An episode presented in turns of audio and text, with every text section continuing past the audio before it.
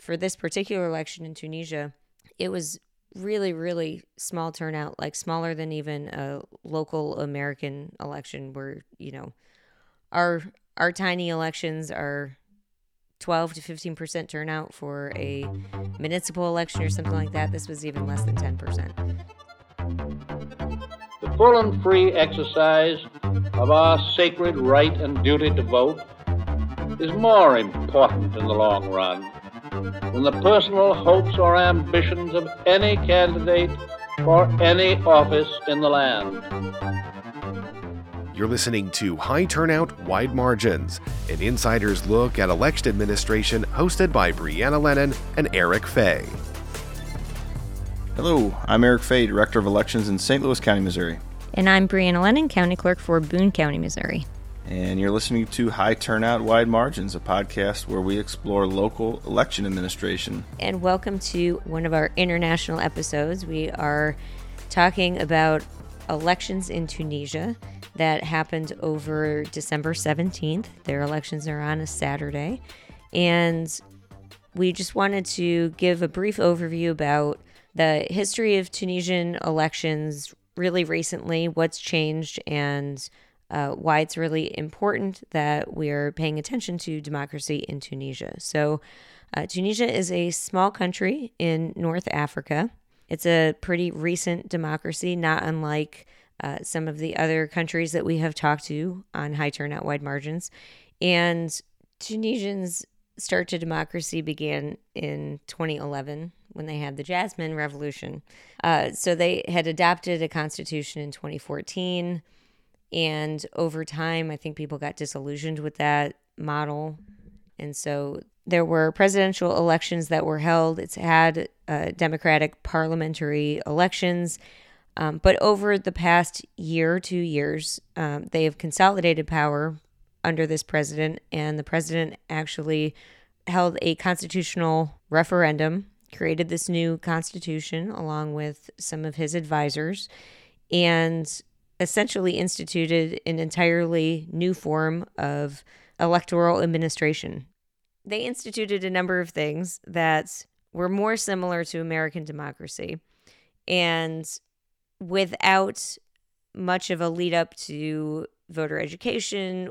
The president called for the first set of uh, parliamentary elections under this new model of electoral administration that was put into effect. And nobody internationally really knew what to expect. I think a lot of people were looking at Tunisia as um, this was kind of a, a make or break moment for their democracy. They were kind of sliding towards more of an autocratic system because the president had consolidated so much power. And a lot of international observers and people from the African Union were there to monitor what was going on in these elections and to see really what the um, the average voter thought as well about whether this would be a uh, legitimate election, a democratic election, and what the turnout would be.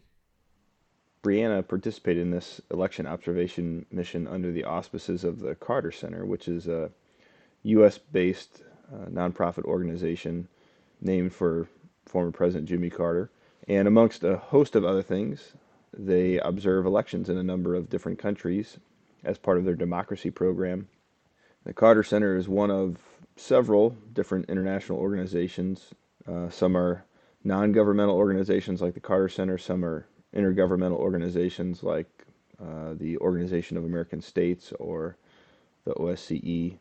And uh, the purpose of these missions is to assess the, the host country's compliance with international democracy norms. And in some cases, these countries have signed documents or treaties saying that they'll uphold certain democratic norms and rights. Of course, free and fair elections being one of them. And so these these missions are interesting. I've I've been on a number of them, probably about a dozen or so.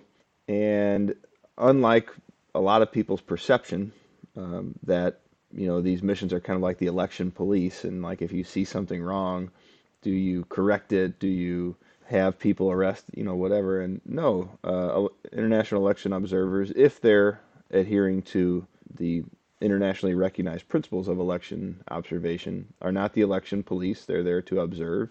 Uh, they make reports on what they see, and they make recommendations to host country having the election as to what what things might be improved, what went well, what went not so well, things like that. So we we're interviewing Don Bisson, the uh, head of mission of the Carter Center Tunisia Election Observation Mission. Have you been able to find commonalities between what drew you to public defense for, in elections? Yeah, a lot of it's about defending standards and commitments and believing in a certain. I believe in a certain world that unfortunately doesn't exist. Um, it's actually it's probably worse than it was when I started. I've done a very good job in 20 years. the world was worse than when I started doing this. I believe in helping people. I, I believe that we owe something back to society. Um, I had the opportunity to become a lawyer. I'm from a very poor family in New Hampshire with seven kids. I'm the only one who ever went to college or law school. All my family still lives in Somersworth, where I'm from. Um, for me, it's a calling. It's and this is the same kind of thing. Um, when I did development, there's nothing better than when you're training judges and lawyers. I was in Uzbekistan where they've never done a bail motion because they always get denied.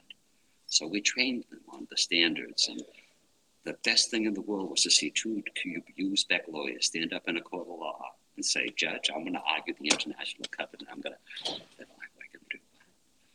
Um, that. Those simple things for me, it makes my soul feel better. you know, that's just the way it is. Um, I care too much about people. So, Don, you mentioned that sometimes things have not always progressed the way you'd like. Have you seen any examples where election processes have improved over time as the result of election observation missions? And mostly in many countries, the best places where it's worked countries that had a history of democracy before they fell into communism. Um, those countries that had no history of democracy, like Tunisia, it's very difficult, and the transition takes a long, long period of time. Um, it makes me angry that the international community, in many places I've worked in, um, they judge people by standards that we, first of all, don't meet, and second of all, that it took us 200 years to get to. You know, and we're 10 years into democracy in Tunisia. Um, I was like, guys, this is a long, long process. It takes a lot of time, and it's a small baby steps. And if you're not willing to go down that road, then you know this is not going to work because you cannot have democracy overnight. It doesn't work that way. Most people in Tunisia don't know what democracy is. You know, they're like the rest of the world. Um, you know, the one thing I have found is that people are the same everywhere. They care about food, their children's education, whether they can travel or have a decent life, whether their children will have a better life than they do. Um, and when you lose hope about that, like they have in Tunisia, um, people leave in droves. I mean, it's happening in Albania, it's happening in Tunisia, it happens in the, the Stans, Uzbekistan, Kazakhstan, you know, and I get a little annoyed when the West says, well, we can't take these immigrants. It's like, wait a minute here. You know, part of the way, the reason they're in the situation they're in is because of us, because we took all their natural resources and when we colonized all these people. And then all of a sudden we say, okay, now you got to become a democracy. You know, and I think that a lot of development work um, is money thrown away um, because it's driven by we call them the the, the Beltway bandits, uh, USAID contractors, who a lot of you know, white lawyers like me who make a lot of money to go to a foreign country and write a report about a country they have no clue what they're talking about. So when when you go in to do an observation mission, what's your ultimate goal and what comes out of it? My goal is to observe what happened report on irregularities, make sure that the law meets international commitments and standards. Um, I like what I do because I get to affect policy. I mean, elections is different from in development. I was a technocrat delivering technical assistance, which was fine. I mean, because I'm a lawyer, I like teaching. So I did a lot. Of, I started law clinics in Kazakhstan, Uzbekistan, Armenia that I really liked because I saw students getting excited about a different way of learning how to practice law. Um, but you know, a lot of now when I started doing elections, especially after I became the deputy head of mission and now the drive policy.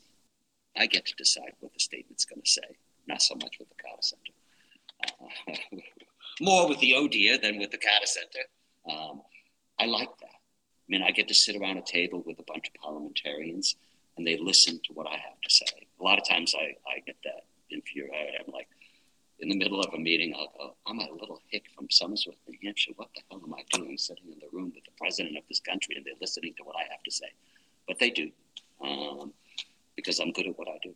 Um, and I like that part of it. I like the fact that I can push the statement where I think it needs to go.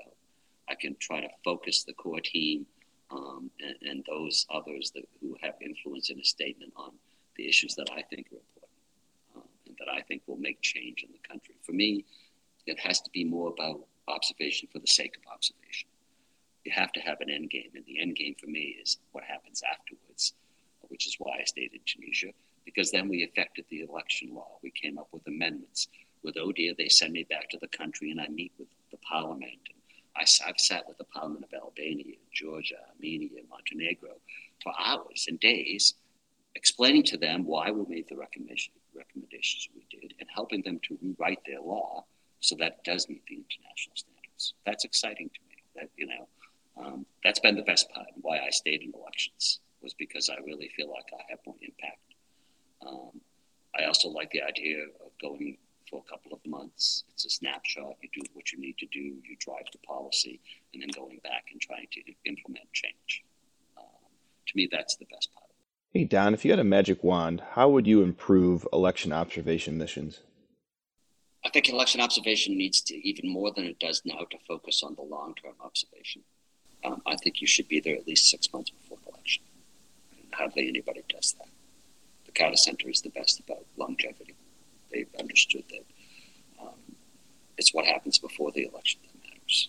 Um, election day um, is not as important as it used to be. when I started doing this work, election day was very important because there was lots of fraud.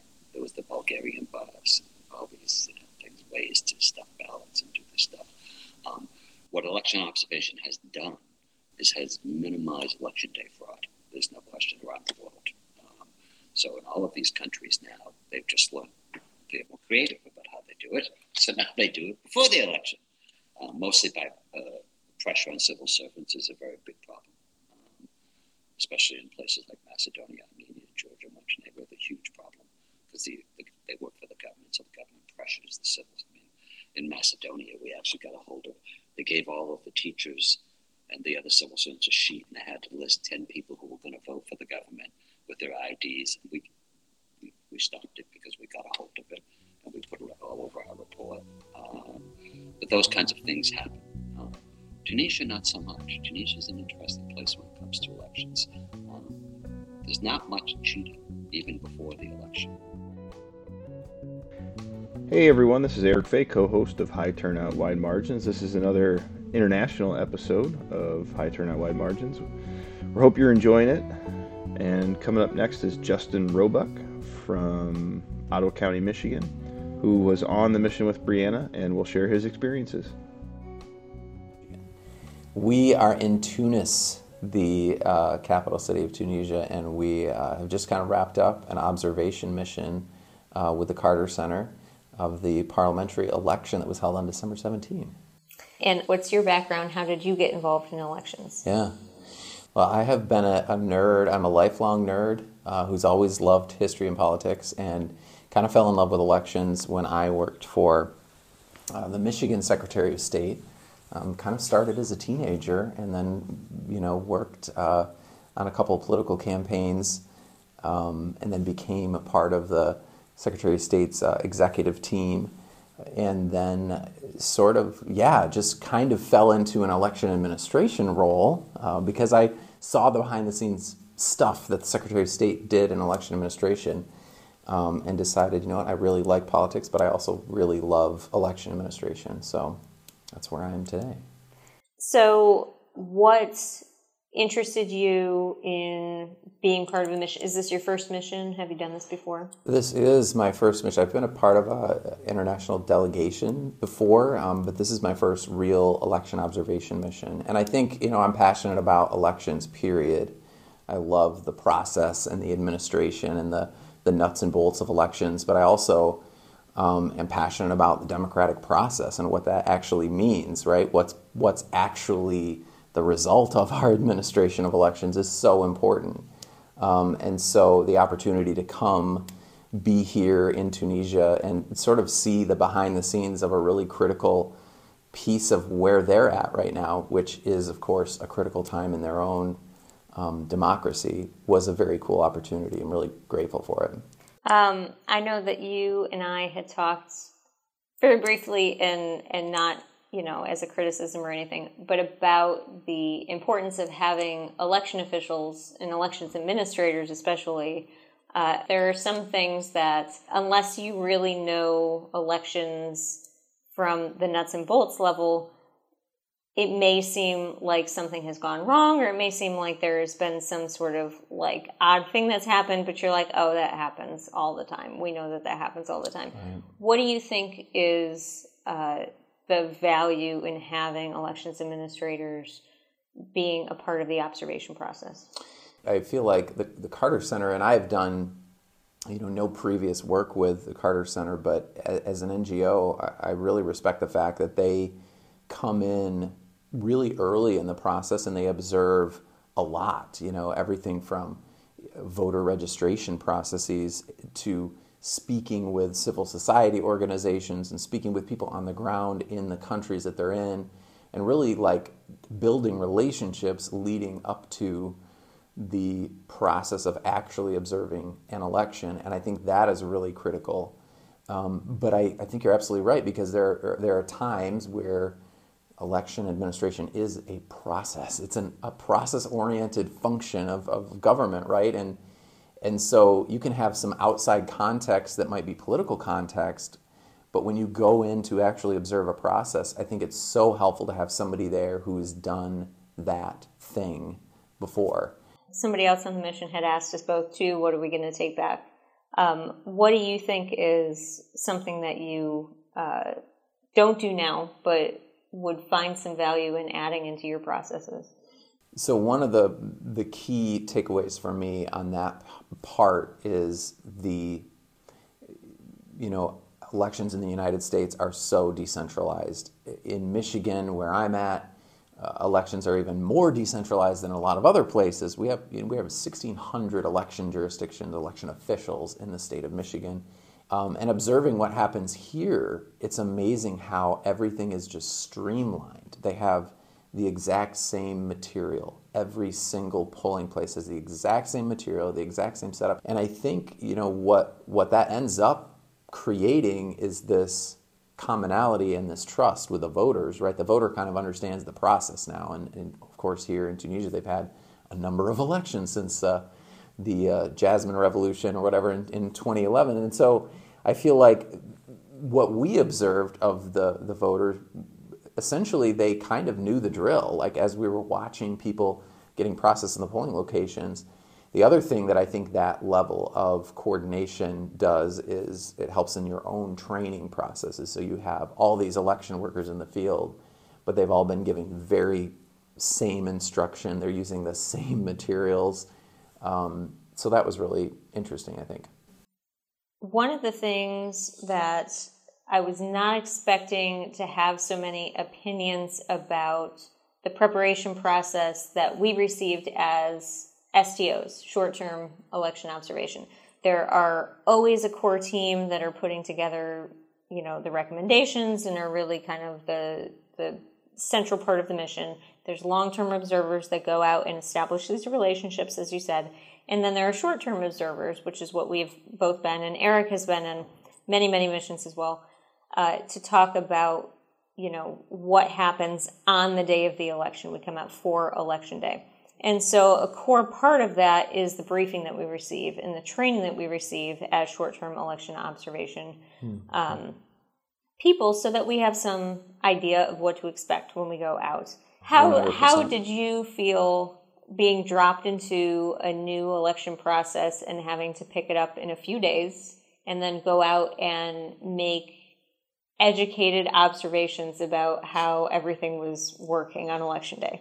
Yeah, 100%. Like all of a sudden being put into the shoes of both really, you know, an election worker who's just a, you know, what I always say, normal human being, unlike us in election administration who are like consistent election nerds. These are just normal people who we, we ask to do this, you know, very important, sometimes tedious administrative function. And I think we get lost in the terminology. We're in it every day. We understand what we're talking about, but that doesn't mean that other people understand it in the same way. It gave me a really great perspective. And I've always said in my own election worker training, we train about 1,200 election workers in, a, in an election cycle.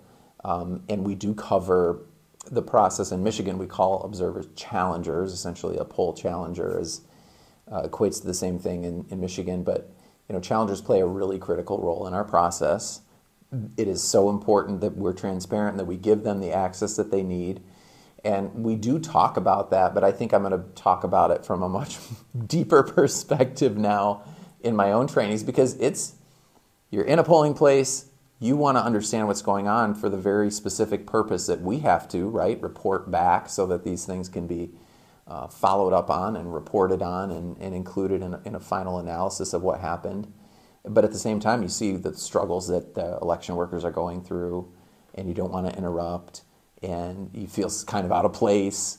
Uh, the process of observation is so important. Transparency is so critical to trust in elections. You could have a great election process, and if there's no trust, you still don't have an election that works. And I mean, you're in Michigan, which is one of the places where I would say you probably have more scrutiny on you than many other states, Missouri included. Did you? I, so one of the other things that we had to do here was that we had to have surveys. We had to do surveys of uh, just your average potential voter on the yeah. street before election day. Did you see any similarities with how people were viewing democracy, trust, confidence, things like that that you that you, that resonated with you at all? You and I were having a little bit of this discussion, and, and certainly with other short term observers as well. We had to ask like a series of these questions, right? Just kind of a, in general, how do you feel like the direction of your country is going, and uh, you know what is your what is your sense of the political parties here in the in the country and so forth, and and you know, in a lot of those answers, I, I think you might find the same thing walking through my neighborhood at home, right? Where uh, do you feel like the United States is generally going in the right or the wrong direction? I think a lot of people get jaded about the process sometimes and again putting yourself in the context of a normal human being when you know you care about providing for your family paying for groceries all the basic things here in Tunisia that is the real struggle right now right the economic hardship that these people are facing is really serious. I think, you know, I had a conversation with one uh, person in particular, really just struck me when they said, you know, really the only thing I see I gained from the revolution is the freedom of expression and the freedom of speech, which is important. But it's not as important to me as providing milk for my son, who, when he's hung- hungry in the morning and needs some milk. And that was powerful for me because I think that gives you a different perspective of, of the need to how do you fundamentally take care of basic issues and what's the government's role in that? And um, how does that play into how does your economic need you know or hardship or whatever play into your trust in your government? And so i think some of those same things are happening right now did it give you a different perspective as i mean elections administrators allow people to express their opinions through democracy? Did it give you a, a different sense of your role in the democratic process at all? For me, one of the things that was a, a hard thing to watch. I don't know about you and how you experienced this, but you know, clearly there was it was low turnout election. It was a very low turnout election. In fact, globally, I think one of the lowest turnout elections ever in a legislative cycle. And so it, it says something, right? It says something about where the country is at, where the country is headed in terms of freedom and democracy and the will of the people being listened to versus autocracy and all those things. But I, I saw so many really hardworking, diligent election officials on election day in every location that we were at. People really caring about the process, people wanting to get it right. And they were getting it right. By and large, it was great. I mean, the observation went really well in terms of the actual technical administration of the process. And then to walk away and realize, like, this was sort of an abysmal turnout and they're not really sure in, in, in those surveys as we're talking to everyday people here on the ground they're not really sure where their country's going and all of that hard work and thinking like wow what was that for? You know what what what did that actually result in? And i think you know we still have so much to be grateful for in the united states where we do have some challenges right now that we're going through with trust in our process. But by and large our democracy is strong in the sense that the will of the people has prevailed and it continues to prevail in the US and you know we abide by the outcome of elections.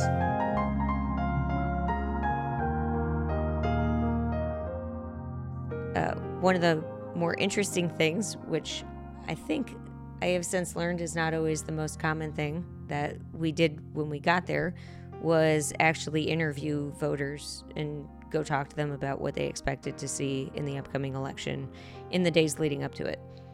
When we actually got to election day, what it really is is observation. I mean, it's very appropriately named. You're not getting involved in the process. Um, if you see something, you make a note of it, but you're not you're not supposed to actually go up to a poll worker and tell them they did something wrong. You don't pull a voter aside and say, "Hey, did you know that you have certain rights that you could you know, don't don't get involved in the process. Just watch the process. It's very interesting, and um, you know, at the end of the night, you can watch all the counting procedures and really just you're just kind of there as a uh, fly on the wall in a lot of cases. You're not you're not supposed to be part of the process. If you are involved in the process, that kind of defeats the whole purpose. Um, the point of the mission is to see how the process works on its own naturally and uh, the part that was most striking to me the like language of elections administration the language of chain of custody and checking in voters and poll workers and like how how ballots get counted and all that that language is the same no matter where you are. And so i felt like i had a little bit of an advantage really because the people that i was traveling with were not elections administrators, but when we would go talk to the local elections administrators that were explaining how the process worked, they had to take some time catching up to talk through the whole thing for the people that I was with. But I could kind of read between the lines about what they were actually doing and how the process was working. So I found that really interesting that, you know, when it comes to making sure that democracy is working, elections administration pretty much has to be the same everywhere. So it's easy to have conversations with other elections administrators, even when you're not speaking the same language. You've been listening to High Turnout, Wide Margins, a podcast that explores local election administration. I'm your host, Eric Fey, alongside Brianna Lennon. A big thanks to KBIA for making this podcast possible. Our managing editor is Rebecca Smith. Our managing producer is Aaron Hay and our associate producers are Abigail Ruman and Katie Quinn. This has been High Turnout, Wide Margins, and thanks for listening.